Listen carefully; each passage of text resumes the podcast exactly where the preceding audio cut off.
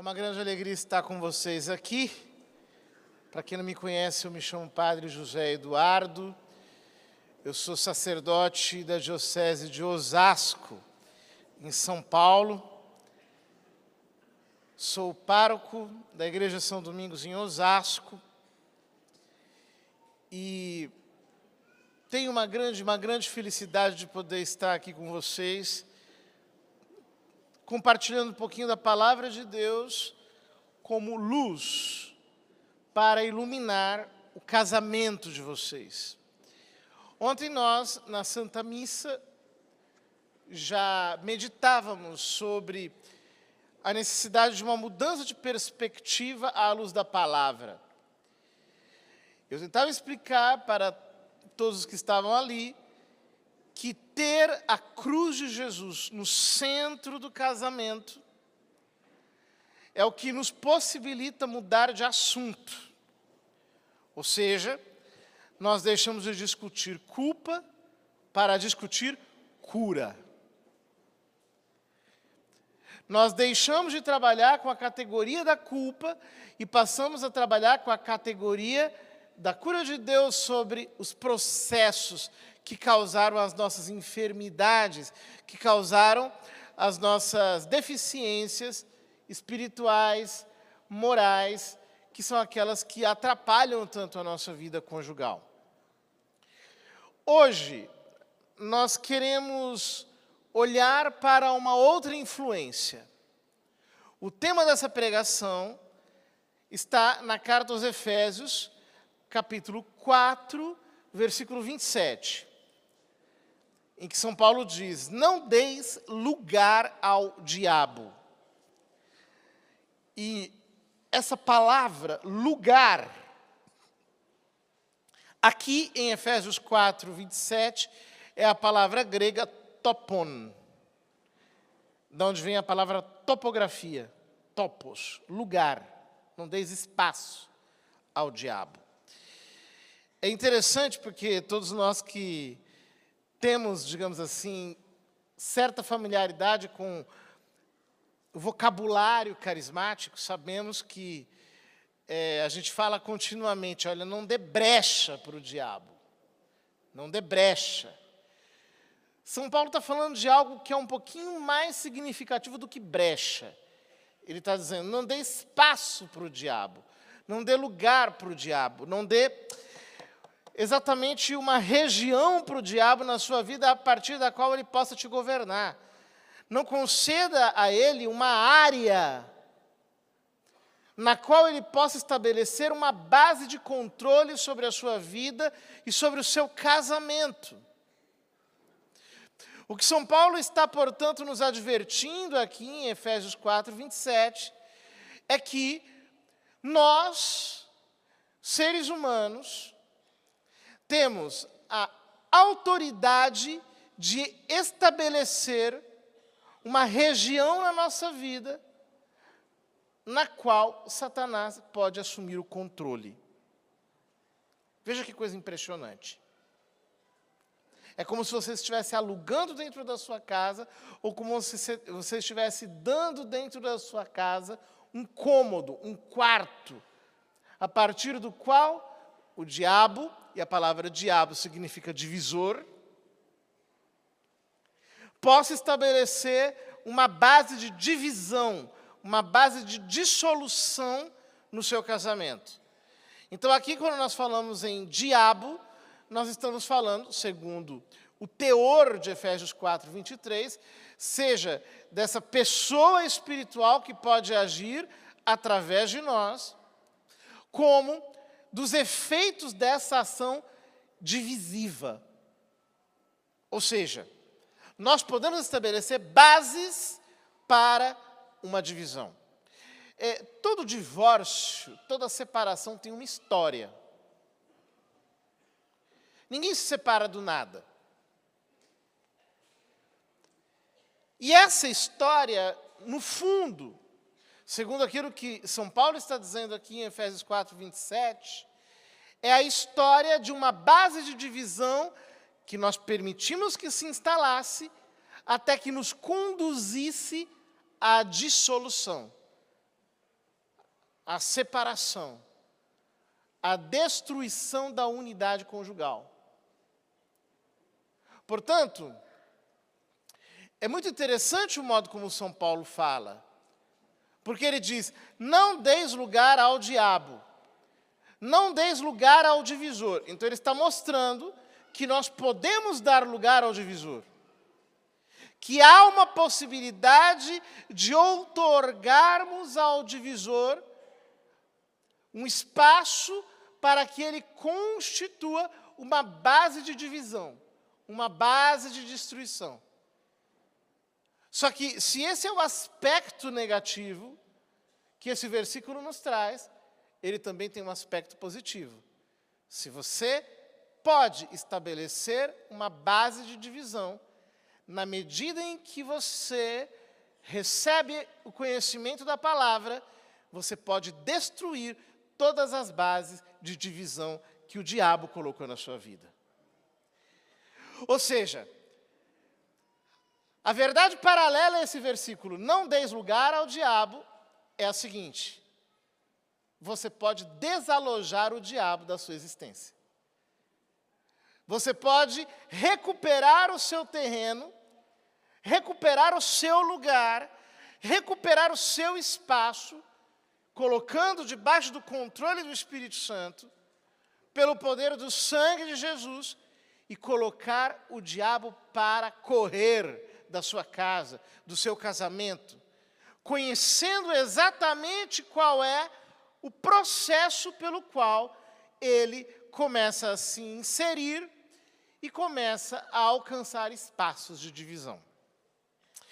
Ora, para isso, nós precisamos ampliar um pouco a visão e olhar para o que São Paulo diz no conjunto do capítulo 4 e do capítulo 5 da carta aos Efésios.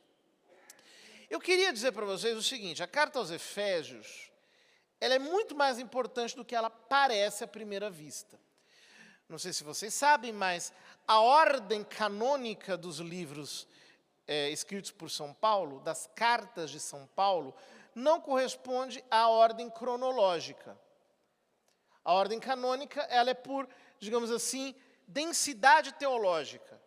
Os escritos mais difíceis, mais densos, maiores, vão antes daqueles que são um pouco mais simples, um pouco mais práticos e assim por diante. Os estudiosos dizem que a primeira carta de São Paulo foi a primeira carta aos Tessalonicenses, na qual São Paulo entra ali em algumas questões de tipo escatológico, fala sobre fim do mundo, isso causa um alvoroço. Ele escreve a segunda carta aos Tessalonicenses para esclarecer as dúvidas em relação à primeira carta. Depois aparece é, um problema na comunidade de Corinto. Aparece lá um, um imoral que, que comete incesto, casando-se com a, aquela que for esposa do seu pai. Então ele escreve uma carta para resolver esta e outras questões de desordem na comunidade de Corinto. Ele faz uma solicitação de uma coleta e isso gera uma polêmica, então ele escreve a segunda carta aos Coríntios, em que ele faz uma grande apologia do seu apostolado, é uma grande carta, é uma carta maravilhosa. Depois, uh, quando aparecem na comunidade da Galícia alguns judaizantes que querem introduzir costumes judeus naquela comunidade que era de origem pagã, São Paulo escreve uma pequena carta corrigindo aqueles erros, mas numa perspectiva teológica, mostrando como o que nos salva é a cruz de Cristo e não a prática da religião judaica. Então ele escreve uma outra carta, que é a carta aos Romanos, que é uma carta um pouco mais densa. É como se ele explicasse de um jeito mais profundo aquilo que está na carta aos, aos Gálatas. Ele desenvolvesse um pouco melhor aquilo que está na carta aos Gálatas. De fato, a carta aos Romanos é, é um negócio extraordinário. E depois disso, São Paulo é preso, então vem os escritos da prisão, dentre os quais está a carta aos Efésios. A carta aos Efésios ela é uma espécie de Monte Everest dentro dos escritos de São Paulo. Ela é realmente muito profunda. São Paulo mostra a sua visão sobre Jesus Cristo, sobre a divindade de Jesus Cristo, sobre a nossa união com Jesus Cristo pela fé. Se nós pegarmos, por exemplo, logo no capítulo 1, ele começa com um hino maravilhoso acerca da redenção de Jesus Cristo. Depois ele mostra a nossa união com Cristo pela fé. Ele ora pedindo a Deus que nos conceda espírito de sabedoria e revelação, que nolo faça conhecer e que coloque em nós o poder da sua ressurreição, que ele diz que é o mesmo poder que mantém Jesus à direita de Deus Pai. E ele diz que, graças a isso, porque o poder da fé está em nós, nós já estamos assentados com Cristo nas regiões celestiais. E nós podemos viver nessa dimensão da celestialidade, nós podemos viver como cidadãos do céu, pela fé, numa vida espiritual, numa vida alta, numa vida em que nós entramos em efetiva comunhão com Deus. Então ele mostra que essa salvação não é apenas para os judeus, mas pela fé, ela se estende a todos os povos, aos pagãos, porque é por graça que nós somos salvos. Então ele mostra como tudo isso se cumpre no ministério da igreja. Como ele instituiu alguns como apóstolos, outros como profetas, outros como evangelistas, pastores e mestres, para o aperfeiçoamento dos santos para que nós sejamos treinados na obra do ministério, para que nós possamos atingir a unidade da fé e do conhecimento do Filho de Deus, a maturidade do varão perfeito, a maturidade de Cristo, a sua plenitude, a sua grandeza. E é diante de todo esse panorama de crescimento espiritual, que é o nosso objetivo enquanto cristãos, nós somos cristãos para isso, para sermos incorporados por Jesus Cristo na vida de Deus até a vida eterna. Esse é o nosso objetivo. Nós estamos na igreja para isso. Nós não estamos na igreja simplesmente porque nós nos sentimos bem, nós não estamos na igreja porque nós gostamos de estar ali, nós não gostamos, nós não estamos na igreja porque de alguma maneira nós achamos que a igreja cumpre uma função social importante.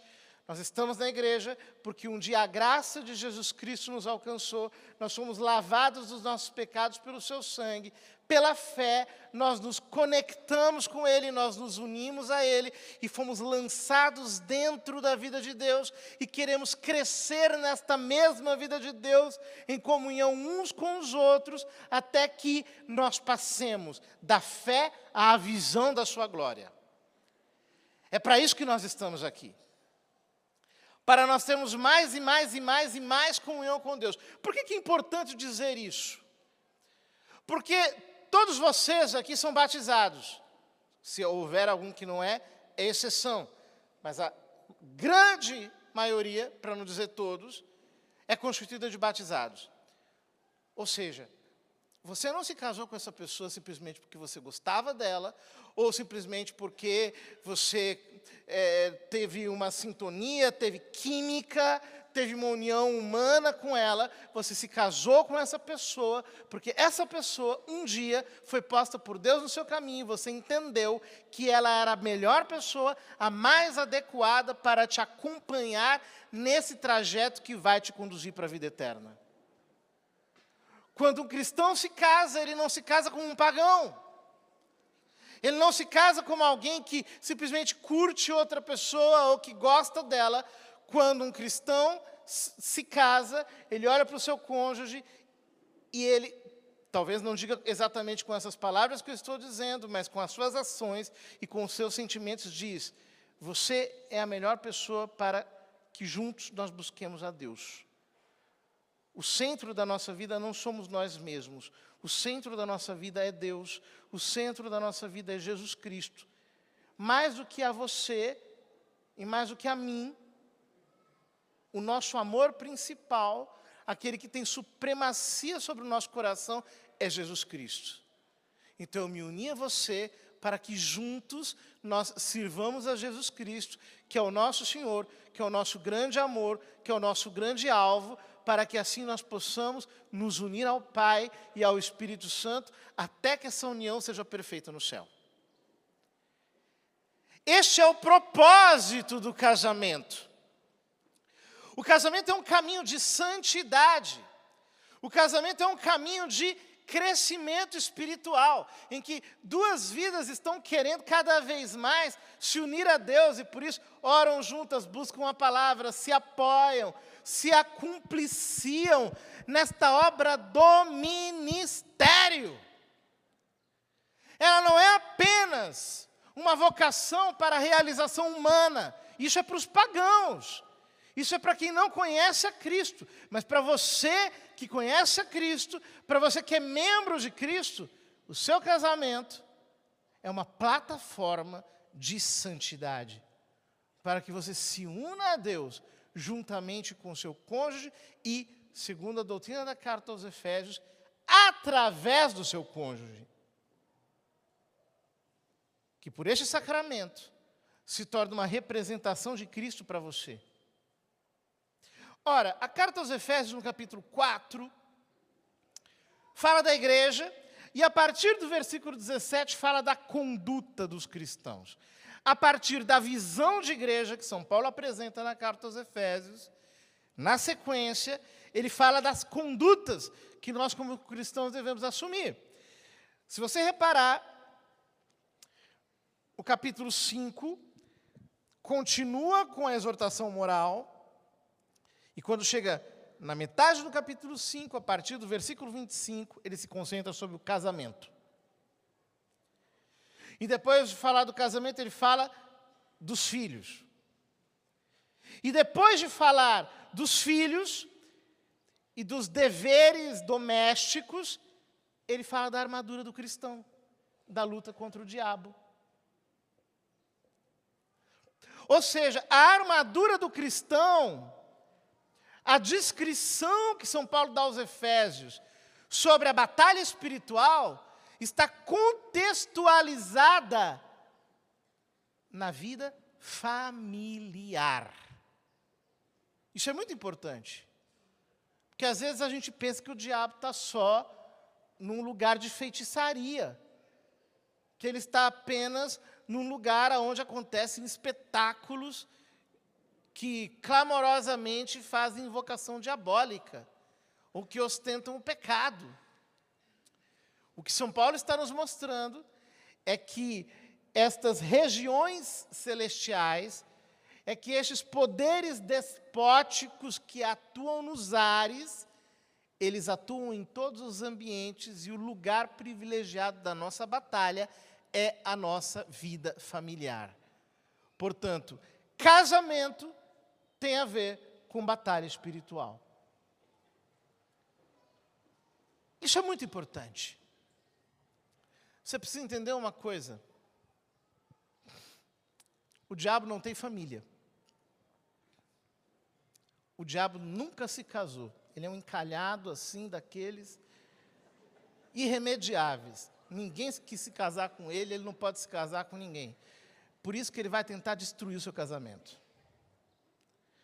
Por isso que ele vai tentar destruir a sua família, porque ele não tem família, porque ele não tem casamento. Ele olha para o seu casamento e ele entende que o seu casamento, pelo fato de existir, é uma afronta para ele. Antes da pregação, nós fazemos aqui uma oração de invocação do Espírito Santo. E a irmã que estava dirigindo a oração disse: Isso aqui já é um exorcismo. Eu quero dizer para você o seguinte: um casamento espiritual fundado sobre a palavra de Deus é um exorcismo. Porque o diabo não pode suportar a união entre um homem e uma mulher que estão alicerçados na palavra e que buscam juntos ao Senhor. Esta oração abala as estruturas do inferno. Esta oração em si mesma, esta união e esta comunhão, são elas mesmas uma base de resistência do reino dos céus contra o reino das trevas. E por isso, todo o esforço do inferno consistirá em te desviar desse propósito, em querer destruir o altar de Deus dentro do seu casamento, em querer fazer com que o seu casamento deixe de ser um altar de Deus para ser um altar do pecado, para ser um altar em homenagem da carne, para ser um altar em homenagem desse mundo. Por quê? Quando marido e mulher se unem debaixo do senhorio de Jesus, eles se tornam uma fortaleza inexpugnável. Vocês se tornam invencíveis. A força que marido e mulher têm, respaldados pelo sangue de Cristo, é uma força completamente inabalável para as forças do inferno. Ora, São Paulo diz, portanto, em Efésios 4, 27, não des lugar ao diabo, mas nós só conseguiremos entender o que ele chama de não dar lugar ao diabo se nós entendemos todo o contexto interior. Vai comigo ao versículo 17 do capítulo 4 de Efésios. Portanto, eis o que digo e conjuro no Senhor: não persistais em viver como os pagãos que andam à mercê de suas ideias frívolas. Veja que coisa, ele já começa chutando balde.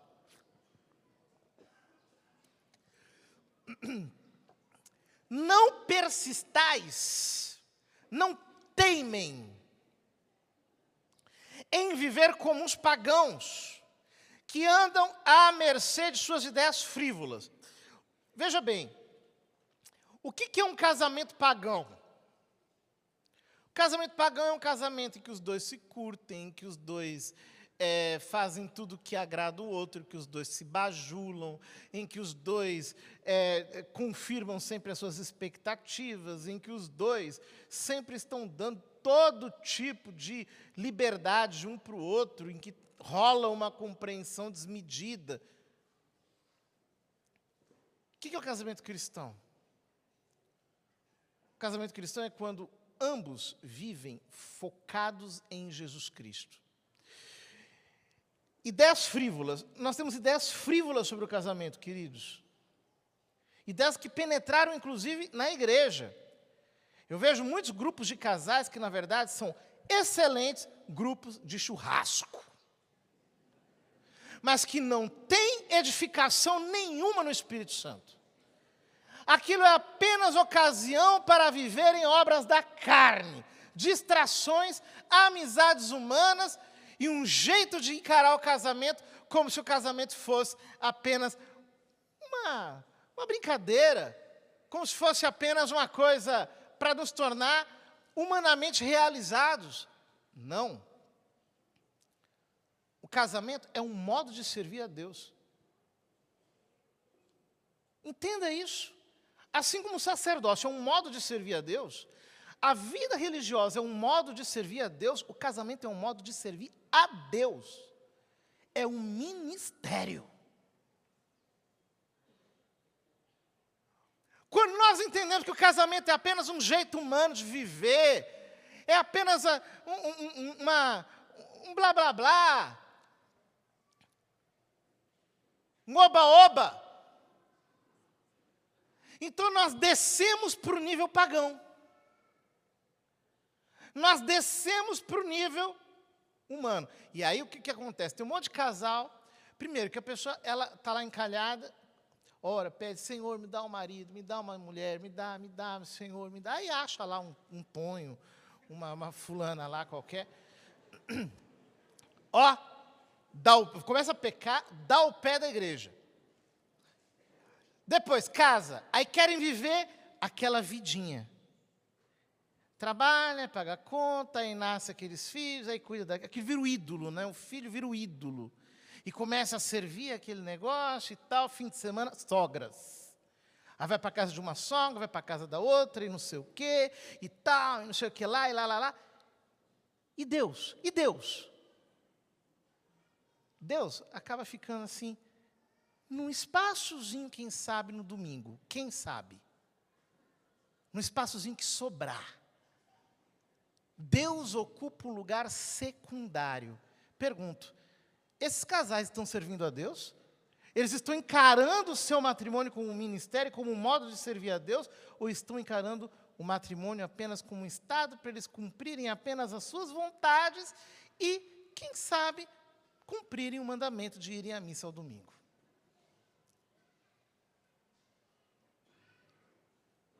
O matrimônio é um modo de servir a Deus.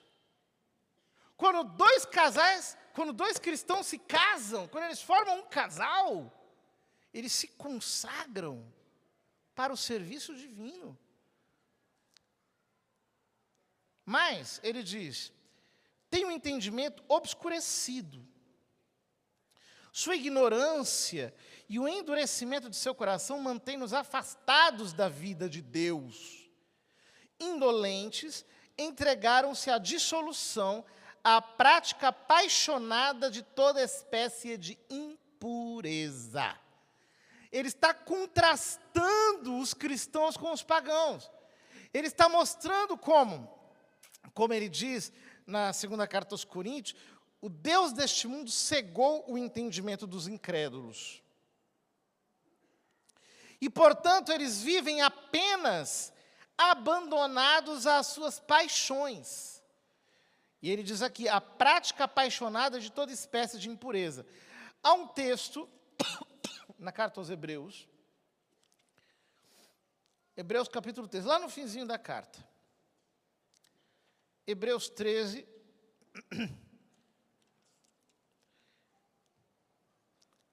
Quatro, ele diz: Vós todos, o, o, o capítulo 12 é importante, mas talvez depois a gente volte a ele. Vós todos, considerai o matrimônio com respeito e conservai o leito conjugal imaculado, porque Deus julgará os impuros e os adúlteros. Impuros e adúlteros.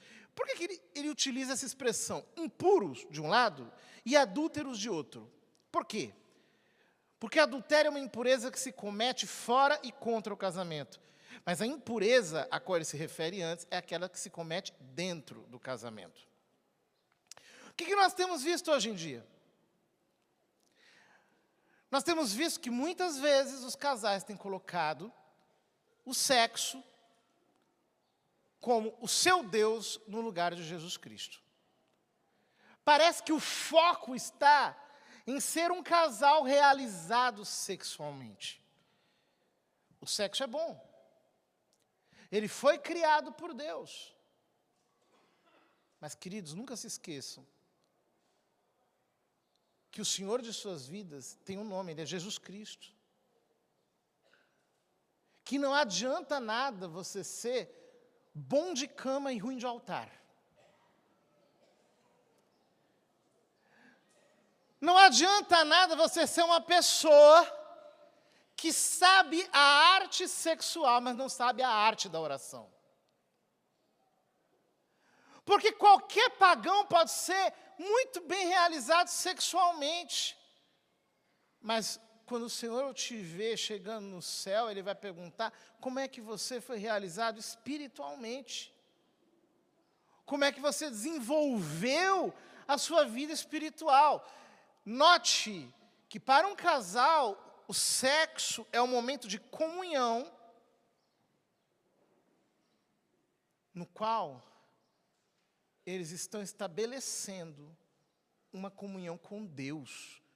Por isso, São Paulo diz que nós temos que conservar o leito conjugal puro, sem mancha, imaculado, como um altar. Agora vejam bem. Se você tem que olhar para o seu cônjuge e enxergar nele a imagem de Deus, como é que você vai fazer isso se a sua mente está pervertida por imagens pornográficas, as quais você quer projetar na relação com o seu cônjuge. Você entende que é impossível você conseguir isso? Porque você, ao olhar para o seu cônjuge, você o está enxergando sob a lente de imagens pornográficas com as quais você encheu a sua mente. imagens com as quais você quer se adequar para imitar a performance. Esses dias, um, um, um jovem que ia se casar, que vai se casar, ele me perguntou assim: Padre, eu não sou muito experiente nessas coisas, a gente pratica castidade. Um amigo me aconselhou que eu deveria comprar um livro com posições para poder aprender a ter relação com a esposa. Eu, digo, eu disse para ele: armadilha, não faça uma coisa dessas. Porque ao você querer imitar uma posição, uma performance de outro, você está carregando aquelas imagens dentro do seu coração e as está utilizando como uma lente. Você não vai mais conseguir enxergar a sua esposa. Você vai enxergá-la através da adulteração, da dissolução, da separação que te causa uma imagem na mente. Quando um casal vai se encontrar, para os momentos de intimidade, a vontade de Deus é que não haja nada entre eles. Nenhum tipo de barreira, nenhum tipo de obstáculo, nenhum tipo de lente que os faça se enxergar. Portanto, seja puro. Puro significa sem mistura. Não misture nada na sua vida íntima. Não coloque outros elementos não queira virar uma geração que se neurotiza, que se preocupa exageradamente em reproduzir um determinado tipo de comportamento, porque o teu objetivo naquele momento não é outro, senão amar o seu cônjuge com todo o seu coração, com uma entrega absoluta. Casais católicos, parem com impurezas. Deus os chama a santidade. Não sejam levianos com as coisas de Deus. Tratem a intimidade conjugal como que ela é, uma coisa pura. Como um culto feito ao Senhor. Não sejam pessoas que, pelo modo de proceder, acabam fazendo com que aquilo se esvazie em todo tipo de degeneração. Repare uma coisa: antigamente, para adulterar, a pessoa precisava sair de casa. Hoje em dia se adultera pelo telefone, pelo WhatsApp. Satanás tem destruído muitos casamentos através do adultério virtual.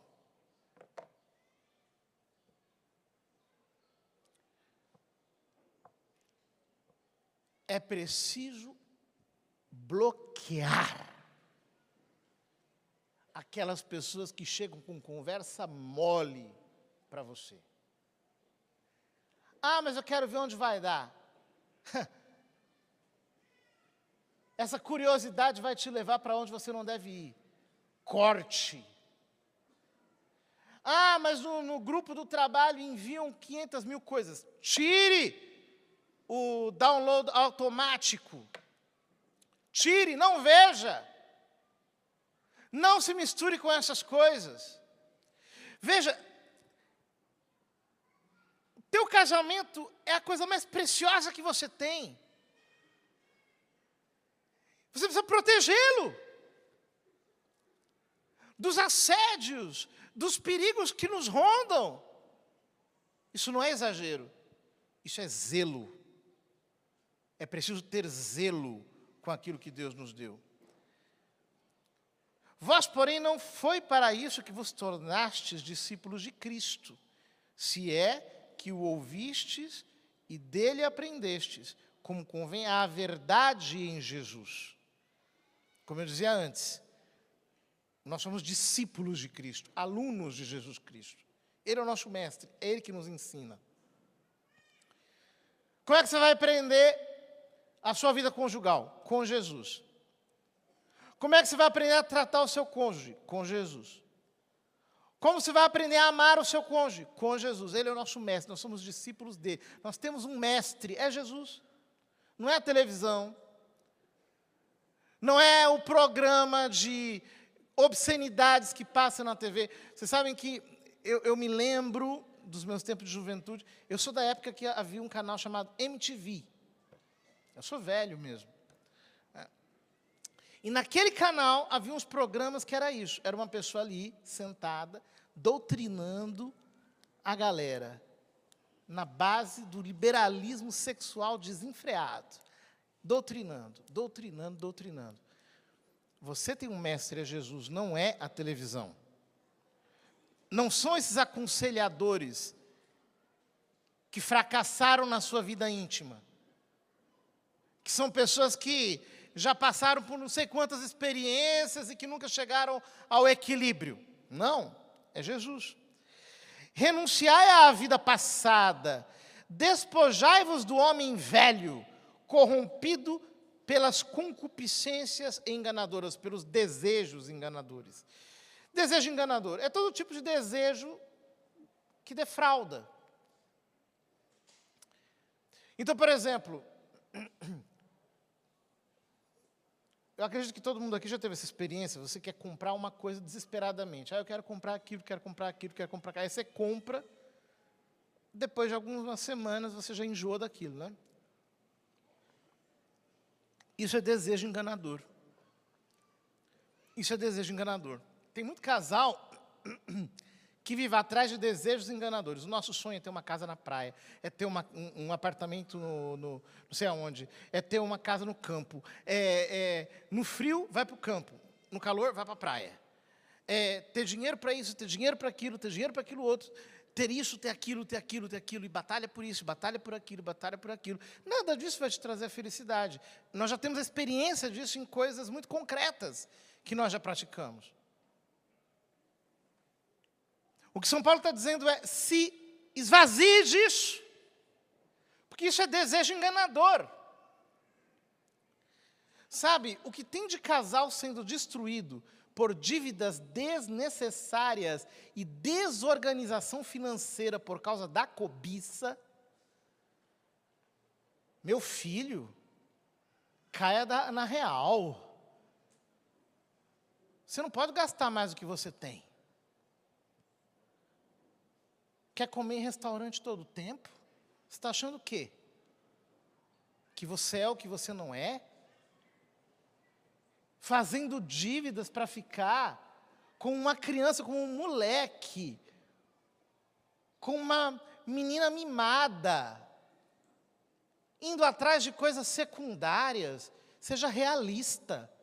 Você é aquilo que você é. Você não pode querer ultrapassar o seu limite. O que tem de casamento em crise por questões econômicas geradas pela irresponsabilidade de gastos feitos por pessoas imaturas que querem ser mais do que são, não está escrito. E aí você tem que chegar para a pessoa e dizer: meu filho, você tem que organizar a sua vida financeira. Você tem uma casa para sustentar, você tem filhos, você tem uma mulher, Aí começa com aquele monte de trabalho para poder pagar a dívida, e aquilo só vai crescendo, e você renegocia, e vai, e vai, e vai, e vai, e vai, e vai. Nós cristãos somos chamados a viver uma vida sóbria. Uma vida sóbria. Sabe por quê? Porque nós não temos esperança nenhuma neste mundo. Nós colocamos toda a nossa esperança em Cristo. E, portanto, nós temos responsabilidade de não correr atrás de enganos. Portanto, na sua vida econômica, seja responsável, realista e sóbrio. Então, dentro do Evangelho, você não vai ter dor de cabeça. Não vai atrás de desejos enganadores. Nada disso vai te trazer felicidade. Tudo isso é engano. Renovai sem cessar o sentimento de vossa alma, e revestivos do homem novo, criado à imagem de Deus em verdadeira justiça e santidade. Veja que coisa grandiosa São Paulo está dizendo. Ele dá o contraponto e depois volta para Jesus. Ele diz: renovai sem cessar o sentimento da vossa alma. No teor de Romanos 12, 2, transformai-vos pela renovação da vossa mente. Veja, isso que eu estou dizendo para vocês, que eu estou compartilhando com vocês, esses pequenos ensinos.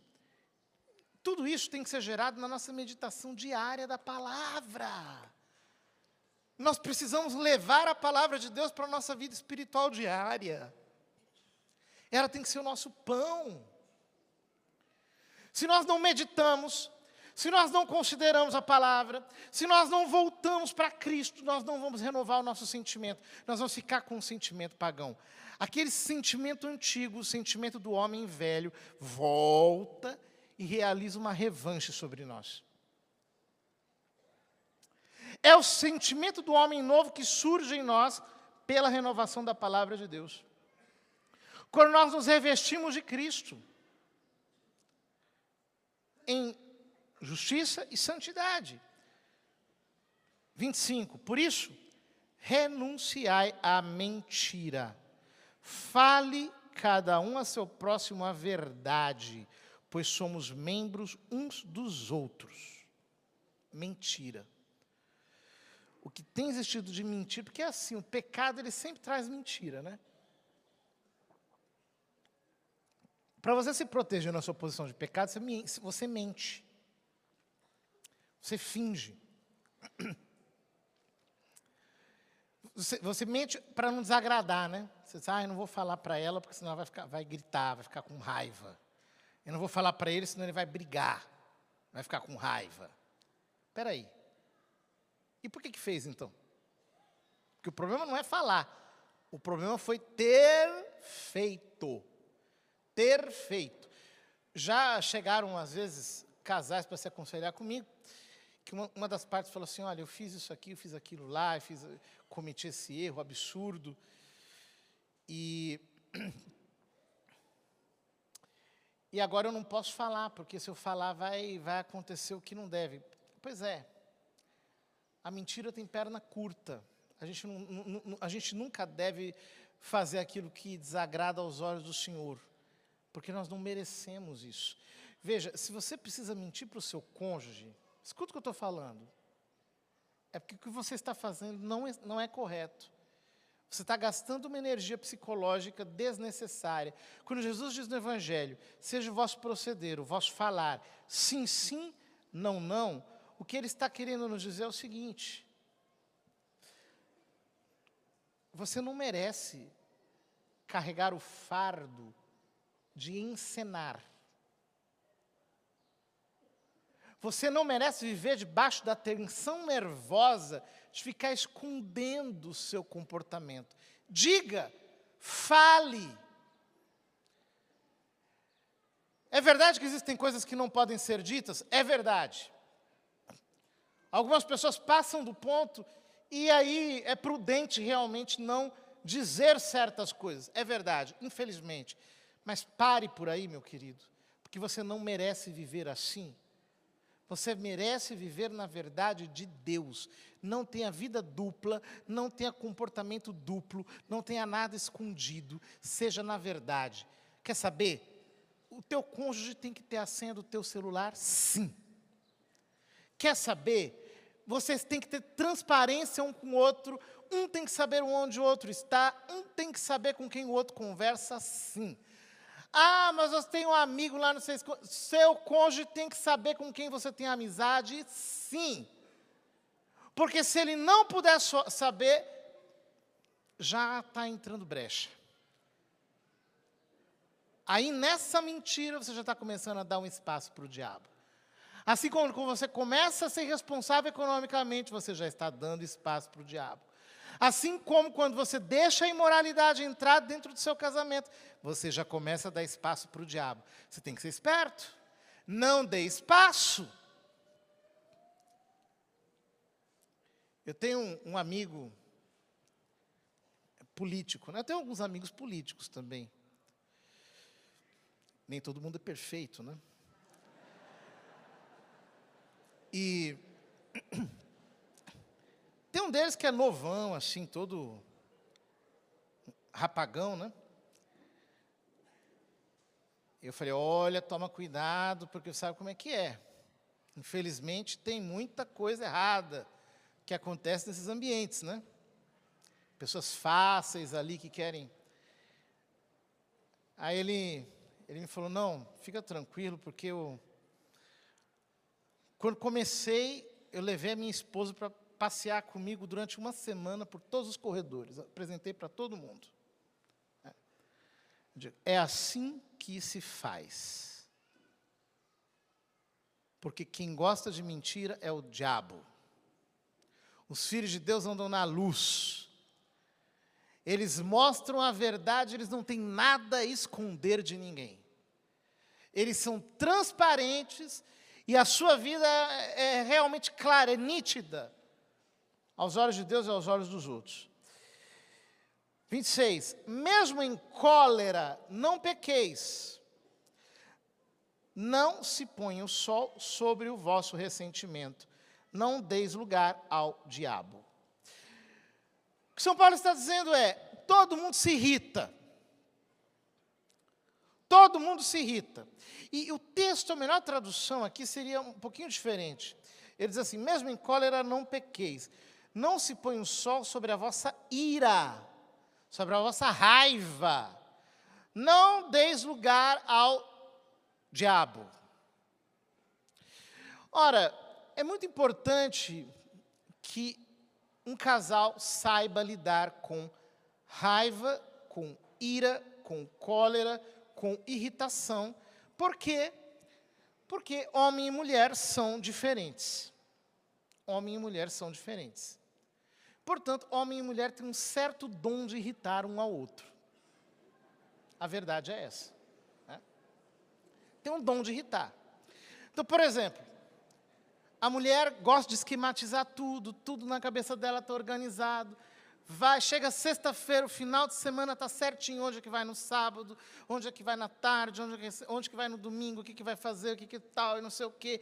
Aí a mulher já pensa o que, que vai comer no dia de festa, no feriado, no Natal. É assim, deu novembro, ela já está pensando no Natal. No peru, no que vai fazer, onde que vai passar, onde é que vai acontecer. Cabeça de mulher é organizada. Cabeça de homem é um lixo. A gente não, não pensa nas coisas. Né?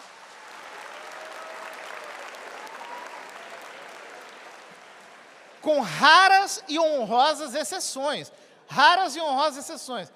Eu digo o seguinte: a cabeça do homem começa a funcionar só depois do almoço. Até a hora do almoço é, é, é ali, é na lentidão.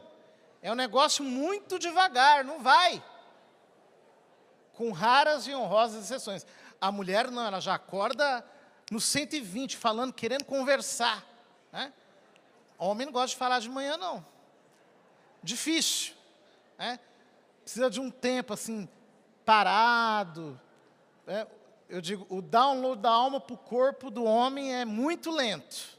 Demora para acontecer.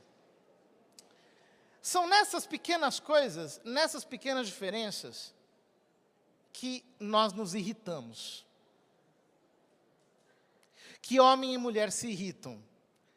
Aliás, deixa eu fazer uma propaganda. Desse ponto de vista, o celibato é uma coisa abençoada. abençoada. Porque esse tipo de irritação a gente não tem. Às vezes o pessoal fala assim: o senhor não se sente sozinho? Eu digo, graças a Deus, eu me sinto muito bem sozinho. Fico feliz. Né? Aquele silêncio, eu posso ler, estudar, trabalhar, etc. Né? Muita falação. é difícil. Só que é o seguinte, você se casou, agora aguente, entendeu? Você casou, de vez em quando vem algum homem e fala assim, ai, padre, minha mulher fala demais, digo, azar o seu. Você se casou, agora aguente, é assim. Homem e mulher se santificam nessa base.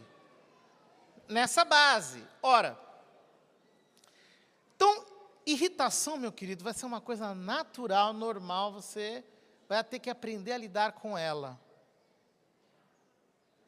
Uma pessoa imatura emocionalmente não sabe lidar com irritação. Então ela transforma a irritação em revolta ela começa a protestar, ela bate as coisas, ela xinga, ela joga coisa no chão. É criança, é criança. É pessoa imatura. ela quer brigar, ela se torna indomável. Indomável. Entenda uma coisa: no matrimônio não pode haver uma parte indomável. Se você é indomável, se você quer sempre vencer, se você quer sempre ter razão, se você quer sempre humilhar, se você quer sempre vencer as discussões, você está errado. No casamento não pode haver uma parte indomável. Os dois têm que ser domáveis, extremamente domáveis. E precisam aprender a lidar com irritação. Por quê? Quando você perde o controle sobre as suas emoções, o diabo assume o controle da tua língua. É isso que acontece. Quando você perde o controle das suas emoções, o diabo assume o controle da sua língua. Então você começa a falar como um louco, como um insensato, começa a dizer aquilo que você não deve. Aí existe uma doutrina. O, o, o diabo ele costura bem as coisas, né? O pessoal diz assim: na hora da raiva é que se dizem grandes verdades. Doutrina de demônio, isso daí. Na hora da raiva você está falando como um louco. Você está surtado. Você entregou a sua língua ao controle do maligno. É isso que acontece com você. Você está dando um terreno para o diabo. Conselho para os desequilibrados. Quem gosta de dar piti dentro de casa, quem gosta de fazer cara feia, quem gosta de fazer pirraça, quem gosta de fazer birra. Cresça, meu filho, vire adulto. Porque você está se comportando com um molequinho, com uma menina mimada. Vire adulto. Sabe por que a gente não casa com criança? Porque criança não está pronta para casar. Problema é que as pessoas estão deixando para deixar de ser criança aos 50 anos de idade hoje em dia. Esse é o problema.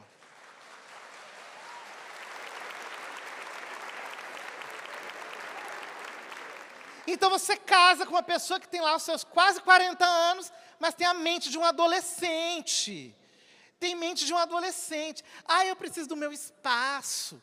Ah, eu preciso fazer isso, eu preciso fazer aquilo. Ah, eu quero vencer. Ah, eu quero não sei o quê. Eu estou me sentindo massacrada. É? Meu filho, cai na real. Quem é que chega 10 horas da noite e não está massacrado? Se é um trabalhador, uma pessoa responsável, honesta nesse mundo difícil? Todo mundo. Está querendo ser o quê? Marajá?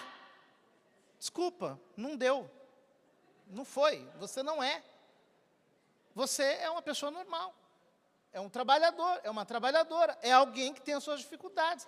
Então, aprenda a lidar com o seu cansaço, com o seu estresse, com a sua dificuldade. Cresça, vire adulto. Isso é bênção de Deus. Ser adulto é muito bom.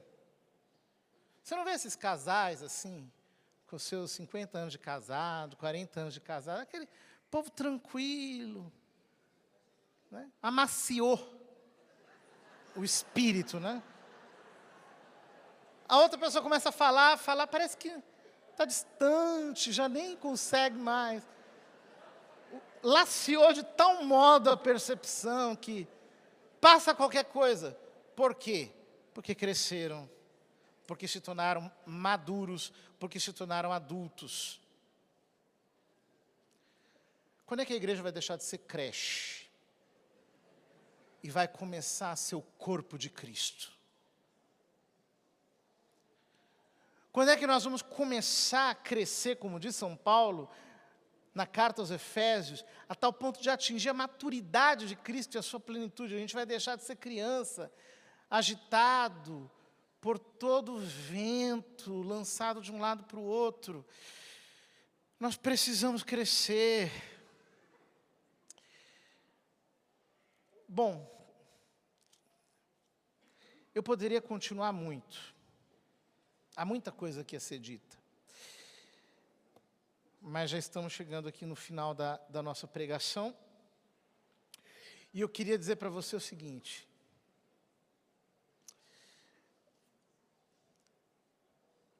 O diabo não age apenas através da feitiçaria da idolatria, desses pecados clamorosos. Ele age através dos espaços que nós damos para Ele. Tenha sabedoria. Procure ter sabedoria. Na carta aos Hebreus, no capítulo 12, versículo 15, o autor diz que nós não devemos ter raízes de amargura. Essa é a expressão que ele utiliza no texto grego. Raízes amargas. Raízes amargas. Ofensas não perdoadas geram raízes amargas. E raízes amargas amarguram um terreno no nosso coração no qual o inimigo constrói uma base de divisão, de separação. Por isso, hoje, mais do que você pensar assim, olha, eu vou rediscutir a relação. Eu quero te convidar a olhar para a cruz, a perdoar o que passou, deixar para trás, e a reformar as próprias atitudes. A assumir uma maturidade que o Senhor tem para nós e que nos coloca numa posição de equilíbrio, de busca da face dele. Porque o que o Senhor quer para nós é que a nossa casa, a nossa família, seja realmente um lugar espiritual que você e o seu cônjuge sejam parceiros de oração, parceiros de vida com Deus, parceiros de combate. São Paulo, na primeira carta aos Coríntios, no capítulo 7, ele aconselha aos cristãos que, uma vez que eles fiquem viúvos, eles não se casem de novo. Ele diz: podem se casar, mas eu não os aconselho a fazerem isso. Por quê? Que, que São Paulo tem na cabeça? Ele não está dando um preceito, uma norma. Ele está com, diante dos olhos, a imagem desses casais que passaram a vida inteira caminhando como dois lutadores diante de Deus, como dois servos que estão lutando pelo Senhor, e que quando você chega a uma certa idade, você olha e fala assim: olha, eu não vou conseguir aprender isso mais com outra pessoa. Então, daqui para frente, eu vou continuar minha jornada até o fim. Porque enquanto nós vivemos juntos, nós fomos um ministério só. Nós estávamos na presença de Deus, lutando pelo Senhor, buscando a presença dEle. Nós fluíamos juntos, nós tínhamos um entendimento espiritual, um entendimento dos dons do Espírito Santo. Nós não estávamos em julgo desigual. O que São Paulo olhava diante daqueles casais cristãos eram duas vidas que amavam tanto a Jesus Cristo com a mesma intensidade que um não arrastava o outro espiritualmente, mas os dois corriam juntos e tinham total entendimento das coisas espirituais. Sabe aquela sintonia que os casais velhos têm, que um já sabe o que o outro pensa, que um já adivinha, entre aspas, o que o outro pensa? Um casal que se santificou, na verdade, tem uma sintonia com o Senhor. Então, aquilo que Deus mostra para um, Deus confirma no coração do outro. Aquilo que o Espírito Santo coloca no coração do um, o outro verbaliza. A visão que um tem, o outro diz: Olha, Deus está falando comigo algo muito parecido. E sabe o que acontece? Jesus diz que o reino dos céus é como uma, um grãozinho de mostarda, que é a menor das sementes, mas quando cresce, ele se torna uma árvore grande, e as aves do céu vêm fazer nele, nela a sua morada.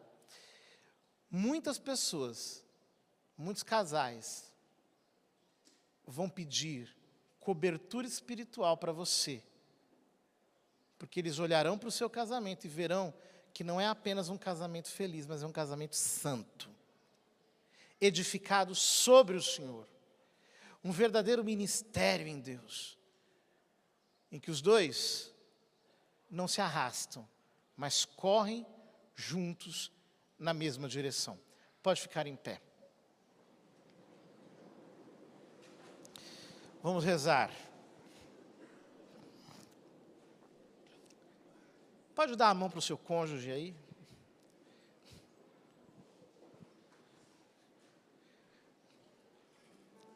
Quero rezar por você.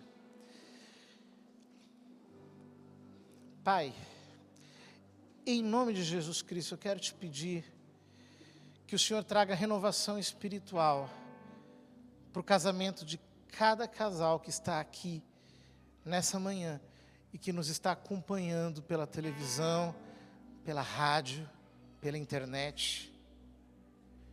São tantas lutas, são tantas dificuldades,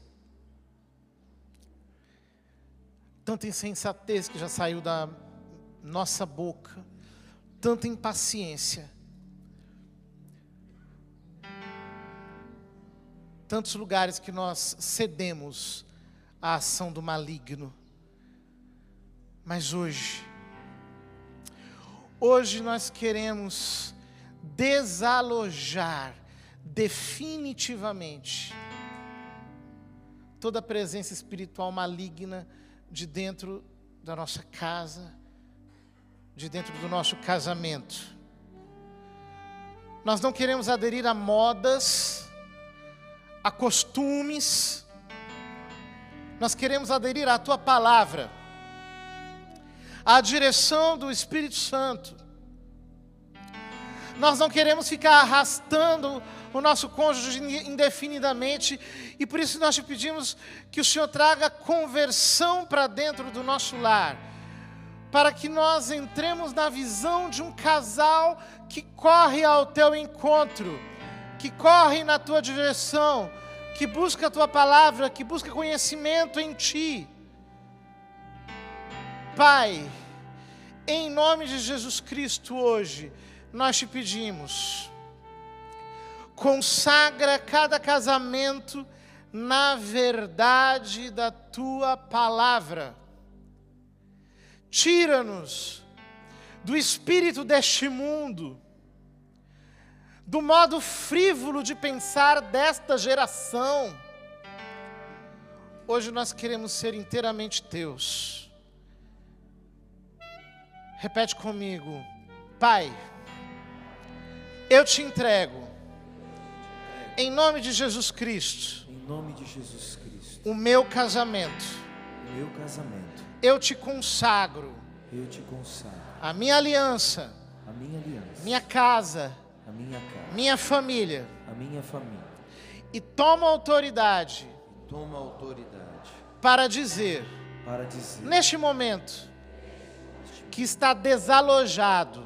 Que está desalojado todo espírito de impureza, todo espírito de impureza, todo espírito de ganância, todo espírito de ganância, todo espírito de ira, todo espírito de ira, todo espírito de soberba, todo espírito de soberba, todo espírito maligno, todo espírito maligno, de dentro da minha casa, de dentro da minha casa, de dentro do meu lar, de dentro do meu lar. Eu não quero mais gritarias. Eu não quero mais gritarias. Não quero mais birras. Eu não quero mais birras. Não quero mais ofensas. Eu te peço perdão. Eu te peço perdão. Porque nos tempos passados. Porque nos tempos passados. Eu fiz isso. Eu fiz isso. Eu fui assim. Eu fui assim. Mas eu quero nesta manhã. Mas eu quero nesta manhã. Assumir. Assumir. A posição de adulto. Uma posição de adulto para levar o meu casamento, para levar o meu casamento com responsabilidade e integridade, integridade na tua presença. Na tua presença. Pai, Pai, envia sobre a minha casa. Envia sobre a minha casa. O teu espírito de santidade. O teu espírito de santidade. E faz. E faz. Com que o teu Pentecostes. Com que o teu Pentecostes venha venha sobre o meu lar. Sobre o meu lar. Concede à minha família. Concede à minha família. Um avivamento doméstico. Um avivamento, avivamento doméstico. Para que nós possamos. Para que nós possamos ser uma casa ser uma casa que é a extensão que é a extensão da tua igreja. da tua igreja. Amém. Amém. Amém. Amém. Amém. Uma salva de palmas a Jesus.